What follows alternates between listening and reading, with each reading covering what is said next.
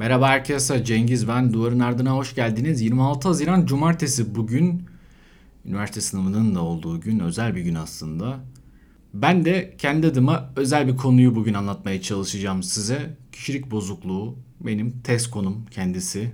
O açıdan da üzerine epey zamandır çalıştığım hani aylarca yıllarca derler ya gerçekten yıllarca çalıştığım diyebileceğim bir konu. Bu psikiyatri maceramda beni belki de bebeklikten çocukluğa ilerletecek sürecin en önemli köşe taşı bu konu benim için. Tabii ben sadece kişilik bozukluğu çalışmıyorum ve kişilik bozukluğunun belki o ilk aklınıza gelen kısımlarını çalışmıyorum. Ben daha ölçülmesiyle ilgili yerlerini çalışıyorum ama elbette kişilik bozukluğuyla da ilgili şeyleri okudum ve okumaya da devam ediyorum. Zaten herkesin ilgisini çeken bir konu. Nerede bahsi açılsa insanların merak ettiği, sorduğu, anlamaya çalıştığı, hatta ilk çağ filozoflarından beri gelen tartışmalar var. Çeşitli ruh teorileri, kişilik teorileri var. Hala bazı açılardan onların tesiri altındayız. Hala o metafizik taraf korunmuş gibi. Bir taraftan modern psikolojiyle ilişkisi var aslında. Ve belki de en zor kısmı aslında bunun ölçülmesi, ve bununla beraber bir tanı konulması. Tabii ki tedavi kısmı ona dair şeyler de çok zor ama en büyük tartışmayı yaratan kısım bu tanının konması. Bu anlamda çok özel bir yeri var ve ben de hani tez olarak bu konuyu ve özellikle ölçümüyle ilgili kısımları çalışıyorum. Hayatımız boyunca aralarında seçim yapmamız gereken rekabete ve yarışa soymuş ne de çok kişilik olduğunu göstermek epey ilginç olurdu. Yani keşke öyle bir şansımız olsaydı. Azar azar eğip bükerek kah ilerletelim, kah geriletelim diye aralarından birisini hızlıca seçeriz. Ahlaklı yaşamımız böylelikle bir seçim ve yaratım sürecidir aslında.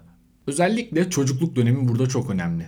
Çocukken pek çok suni ahlaklı kişinin nasıl bir tablo ortaya çıkardığını görmek merak uyandırıcı. Bu konuda aslında çocukluk dönemi yetişkinlik dönemine göre de çok zengin.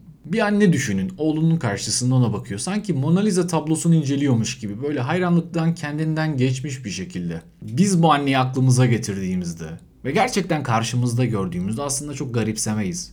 Ona tebessüm ederiz çünkü anne çocuğunda sınırsız şeyler keşfeder ve aslında haklıdır da. Ümit daima gerçeklikten daha dolu ve yoğundur. Çünkü gerçeklik seçmek zorundadır. Ümit ise her biri diğeri kadar mümkün olan pek çok ihtimali temsil eder. Ve bu çocuk için diyelim ki bunların arasında en parlak olanı gerçekleşmiş olsun. Bunun için de diğerlerini feda etmiş olmamız gerekir. Bu hepimiz için geçerli. Çocukluktan yetişkinliğe geçmek de aynı böyledir. Hayat ilerledikçe nice olası kişiliği ruhumuzun güvertesinden aşağı doğru atarız. Peki biz sıradan insanlar birçok ihtimali aşağı atarız da. Mesela edebiyatçıları düşünelim. Onlar ne yaparlar? Raskolnikov, Don Quixote ya da Rumov'un yeğeni. Onlar kimden kopan kişiliklerdi? Onlar nasıl yaratıldı? Bunlar sadece bir roman kahramanı mıydı? Aslında yaşam yaşamdan türer. Cervantes, Dostoyevski ya da Diderot. Muhtemelen onları kendilerinden bir yerden çıkarıp yarattılar. Bir anlamda bizim yapamadığımızı yaptılar. Yani biz onları feda ettik. Bir daha belki görmemek üzere feda ettik ve aslında bunun kaygılarını da taşıyoruz. Yani her ne kadar iyi olanı seçtiğimizi düşünsek bile birçok ihtimalden vazgeçiyoruz kişilik bazında ve bunları bir daha görmüyoruz. Bir yerde karşımıza da pek çıkmıyor. Evet insanlar birçok personası olduğunu, farklı ortamlarda farklı kişilikler sergilediğini söylerler elbette ama hiçbiri Raskolnikov kadar canlı ve sahici değildir. Onlar bizden biraz daha şanslı. Belki de onlar da bu kaygılarını yani o güverteden aşağı atmak istemediklerini edebiyat dünyasına doğru fırlattılar ve iyi ki de fırlattılar. Peki gerçek olanlar ya da roman kahramanları ya da bütün o suni olanlar fark etmek sizin şunları soralım. Bir kişilik nasıl biriciktir? Bilincimiz iç dünyamıza dönüp baktığında neyi ayırt eder? Bir ruh hali, sonra bir tane daha derken bir tane daha peşi sıra gelen düşünceler, duygular tüm bunlar birbirine tutunur. Bir araya gelirler ve biz buna kişilik deriz. Bu süreksiz durumu birleştiren bağ nedir? İşte o yine filozoflar tarafından tartışılan bir konu. Peki biraz daha bizim taraflara gelelim. Kişilik büyük ölçüde bilinçsiz olan ve kolayca değiştirilemeyen, kendilerini neredeyse işleyişin her alanında otomatik olarak ifade eden, derinlemesine gömülü psikolojik özelliklerin karmaşık bir modeli olarak görülmektedir. Buradaki İki kelime çok önemli. Otomatik ve gömülü. Yani otomatiktir. Biz ne kadar onu bastırmaya, zapt etmeye çalışsak da o bir anda fırlar yerinden. Ve o ne kadar başka türlü gözükse de, gözükmeye çalışsa da dışarıda, içeride bir yere gömülüdür aslında. İçsel ve yaygın olan bu özellikler nihayetinde bireyin kendine özgü algılama, hissetme, düşünme, başa çıkma ve davranış modelini oluşturan biyolojik eğilimlerin ve deneyimsel öğrenmelerin karmaşık bir maddesinden ortaya çıkar. Günümüzde kişilik, karakter ve huy yani mizaç olarak iki bileşene ayrılmakta. Karakter kişinin dünyayı görüş, algılama ve yaşamla baş etme biçimi olarak tanımlanır. Huy ise doğuştan gelen, daha biyolojik temelli olan yatkınlıklara bağlı davranış eğilimleridir. Hani o aman huyu benzemesinde derler ya. Aslında biz de biliyoruz yani biyolojik bir tarafı olduğunu ya da genetik bir tarafı olduğunu. Hani o yüzden bir dilekte bulunuyoruz. Yani huyu benzemesin. Çünkü benzeme ihtimali çok yüksek. Bunun farkındayız. Ve o yüzden böyle bir temennide bulunuyoruz. Psikoloji bilimi ve çağrışımcılık zihnin ve davranışın tanınabilir parçalara veya özelliklere bölünebileceği görüşünü mümkün kıldı. İlk kez insan karakterinin monolitik tanımları içeriklerine bölündü ve böylece o molar tanımları moleküler olanlara dönüştürdü. Özellikler yani traits insan davranışının analiz birimi haline geldi. Ölçüm özellikleri geliştirildi ve serebral lokalizasyon teorileri kabul gördükçe özellikler ve beyin bölgeleri arasında bir takım korelasyonlar arandı.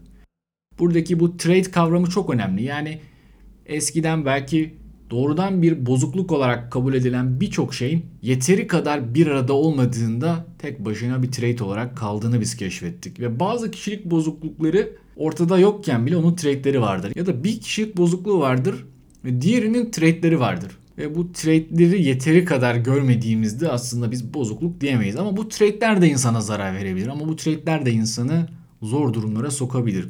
İşte o trade'lerin ne kadarı bir araya geldiğinde bozukluk olabilir? İşte o ölçüm, analiz dedikleri kısım burası. Buralarda oldukça zor kısımlar aslında. Bir de tipus kavramı var yani tip. Bunun da ilginç bir geçmişi var. Başlangıçta işaret veya izlenim anlamına gelen tipus kelimesi Platon tarafından modern, form, düzen veya özellikler kümesine atıfta bulunmak için kullanılmış. Galen hastalığın formuna atıfta bulunmak için tipusu tıbba ithal etmiş ve daha sonrasında insan davranışının tanınabilir formlarına atıfta bulunmak için bu terimi kullanmışlar. 19. yüzyılın başlarında psikolojik tipolojiler bu nedenle iyi biliniyordu ve karakter kavramının analiz edeceği teorik çerçeveyi oluşturuyordu. Psikolojik verilerin ölçümü 19. yüzyılın sonlarına doğru yüksek bir gelişme düzeyine ulaştı. Bu dönemde duysal aktiviteler, tepki süreleri ve bellek performansına ek olarak buralar nispeten ölçülebilir ve ölçüldüğü zaman çok da tartışılmaz yerlerdi. Bir de bunun üstüne kişilik özelliklerini ölçmek için çaba gösteriyor o psikolojiyle uğraşan ve psikolojiyi pozitif bir bilim haline getirmeye çalışan bilim insanları. Ve artık bununla beraber korelasyon kavramı Galton tarafından keşfedilen bazı kişilik özelliklerinin bir araya geldiği görüşüne yeni bir bilimsel kanıt biçimi sağladı. Birçok insan kişilik ve kişilik bozukluğuyla ilgili en azından modern psikoloji ve psikiyatrideki o literatürü psikanalizin doğuşundan itibaren bir yerden alır ama ondan öncesi de var. Gerçekten bu traitlerin, tipusların ölçülebilir bir formda kabul edilmesi ve buna dair çalışmalar yapılması 19. yüzyılın sonlarına doğru hali hazırda başlamış. Peki yani bu kişilik tanımını yaptık ve aslında bin tane tanımı var ve daha da yaparız ve ilerleyen podcastlerde çeşitli kısımlarına dair ben yeni anlatılar geliştirmeye çalışacağım elimden geldiğince. Ama biz bir kişilik bozukluğuna dönelim. Tanımı yapmak çok zor ama deneyelim. Kişilik bozukluğu sosyal veya mesleki işlevselliği önemli ölçüde bozan ve kişiler arası ilişkileri olumsuz etkileyen, esnek olmayan bir uyumsuz düşünme ve davranış modeli geliştirdiğinde ortaya çıkan durumları tanımlamak için kullanılır demiş Nestat. Kişilik bozukluğunun tanı kriterlerini karşılamak için düşünme ve davranış kalıpları kültürel normlardan önemli ölçüde sapmalıdır. Kültürel normlardan sapma, duygulanım, biliş, dürtü kontrolü veya kişiler arası ilişkilerdeki rahatsızlıklar olarak ortaya çıkar. Yani mesela bilişsel olarak baktığımızda kendini başkalarının veya olaylara uygunsuz şekilde algılarlar. Dürtü kontrolüne baktığımızda örneğin o ket vurmada bir takım zorluklar görürüz. Ve kişiler arası ilişkiler gerçekten de en büyük zorluk alanı insanlar için.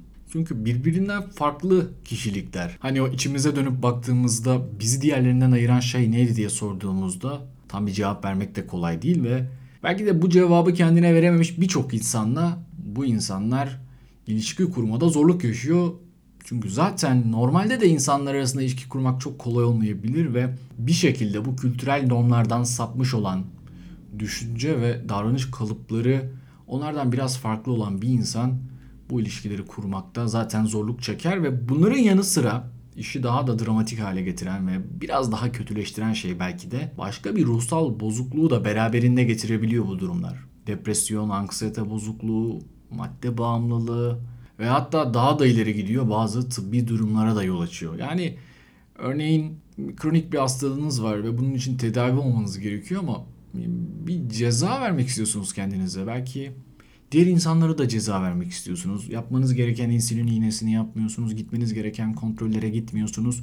Birçok insan kişilik bozukluklarının hep ruhsal hastalıklarla olan komorbiditesini aklına getirir ve diğer taraflara olan etkisini aklına getirmez. Ama gerçekten kendi başına tıbbi bir durum zaten. Yani bunu da tıbbın içinden ayırt etmek çok kolay değil. Elbette tartışmalı taraflar var ama ayrıca diğer tıbbi hastalıkları da beraberinde getirebilir ve hatta onların kötüleşmesine sebep olabilir. Psikiyatri tarihçilerine göre Pinel, psikiyatrik nozolojiye kişilik bozukluğunu dahil eden ilk yazardı. 20. yüzyılın başlarında Emil Kraepelin patolojik ve normal kişilik arasındaki sınırın kademeli ve keyfi olduğunu ve hatalı bir kanun yasa tarafından belirlendiğini öne sürdü. Zaten bugün de hala devam eden tartışmalar bu. Hani amiyane tabirle kime göre neye göre yani siz bir grup insan bir grup insana senin kişiliğin bozuk diyorsunuz.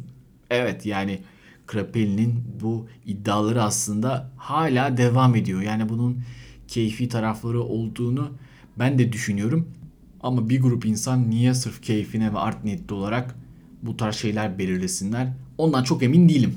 Kişilik araştırmalarına yönelik farklı yaklaşımları analiz ederken Jaspers, ideal tiplere, kişilik yapısı sistemlerine veya gerçek tiplerin gözlemine dayalı olarak çeşitli sınıflandırma türlerini ayırt ettiriyor bize. Bu göstergelere dayanarak insan doğasının aşırı varyasyonları olarak görünen anormal kişilikleri meydana gelen bazı ek süreçler nedeniyle gerçekten hasta olan kişiliklerden ayırt etmeye çalışıyor. Ve yine onlardan sonra Sigmund Freud kişilik bozukluklarının anlaşılmasında yeni bir gelenek yarattı. Psikanaliz farkındalık dışında kalan ve bilinç dışında tutulan erken yaşam olaylarına psikopatolojinin ortaya çıkışında merkezi bir rol verdi. Psikanalitik karakter tipolojisinin temelini atanlar Sigmund Freud karakter ve anal erotizm üzerine 1908 tarihli bir makalesiyle Karl Abraham ve William Reich'ti. Bunu Franz Alexander'ın 1930 yılında yazdığı nevrotik karakter ve semptom nevrozları arasındaki ayrımı ve Reich'in 1945 yılındaki kişilik bozukluklarına yönelik psikanalitik tedavisiyle ilgili yazdıkları izledi. Bugün gelinen noktada bu tartışmalar hala devam ediyor. Kişilik bozukluklarının tanı ve sınıflandırma algoritmalarındaki yeri genellikle pek dokunulan bir yer değil.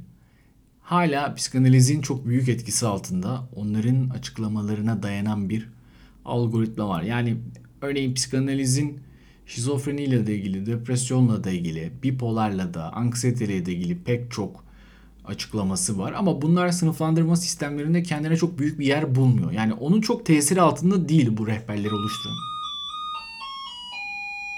Evet onun çok tesiri altında değil bu rehberleri oluşturanlar demeye çalışırken kapı çaldı. Bu kapı çalma sesini de oradan kesmedim.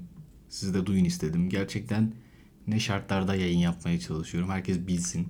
Türkiye'de bu çok sık oluyor. Dünyada böyle oluyor mu emin değilim. Ama mesela istediğiniz kadar insanların kapısını çalabiliyorsunuz. Binalarına girebiliyorsunuz. Ben işte şunu satıyorum, bunu bilmem istiyorum. Şöyle bir partiye siz bir yapalım. İşte şöyle bir internet paketi satıyoruz diye. Yani insanların size hani kapıyı düşünün sadece 5 santim falandır kalınlığı. Ya 5 santim kalınlığa yaklaşmasını önleyecek hiçbir şey yok. Ha bunu mesela önlemek için de bir takım kapitalizm tuzakları var. İşte siteli evde, güvenlikli evlerde oturmak gibi. O da 100 liralık aidatı 1000 lira yapan şeyler ve sırf insanlar burnumuzun dibine girmesin diye bunu vermek zorunda kalan, para harcama tuzaklarına düşmek zorunda kalan insanlar var. Artık hani onlara da bir şey demiyorum.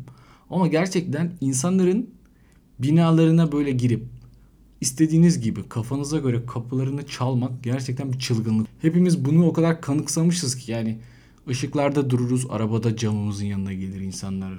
Kapımızı çalıp burnumuzun dibine girerler. Bir de kapıyı açmadığınızda ve sesinizi duyduğumda da ki podcast kaydettiğim için sesimi duyabiliyor bu insan. Ve yine de kapıda dikilmeye devam ediyor. Yani benim sesimi duyduğu için ben evdeyim demek bu ve ben evdeysem çaldığı kapıyı açmam gerekirmiş gibi. İşte binlerce farklı kişilikten, karakterden bir tanesi. Ama bizim bu giriciliğimiz hani bu huy dedik ya işte onun biyolojik temelleri. Yani her şeyi kendimize bir hak görmek, her kapıyı çalabilmek, herkesin önüne çıkabilmek, sınır bilmemek, insanların sınırlarını görmezden gelmek. Hatta sınır koyan insanları zaman zaman soğuk olmakla itham eden ve hatta küçümseyen ve bu yaratılışımızdan mı artık gelen işte huy dediğimiz şeyden gelen bu şey her neyse aslında bunun öğrenmekle de bir miktar değişebileceğini biliyoruz ama neden bilmiyorum. Bu şey beni çok sinirlendirdi. Kapının çalmasıyla beraber dağılan dikkat, bozulan moraller ve zaten şimdi bahane de olmasın podcast'ın sonlarına gelmiştim. Biraz daha uzatabilirdim. Bir şeyler daha anlatabilirdim ama böyle yavaş yavaş anlatmak istiyorum bu konuyu. Daha böyle sindire sindire okuduğum şeylerin daha farkına vararak farkına vardığım şeyleri de size motomot değil de gerçekten böyle bir tülbentten süzerek anlatmaya çalışacağım. O yüzden çok uzatmak istemiyorum. Bu konu benim için heyecan verici bir konu çünkü beni uzman yapacak konu. Sizi de dinlerken mutlu ederse bir win-win olur benim için. Umarım buraya kadar sıkılmadan dinlediniz. Kendinize iyi bakın, hoşçakalın.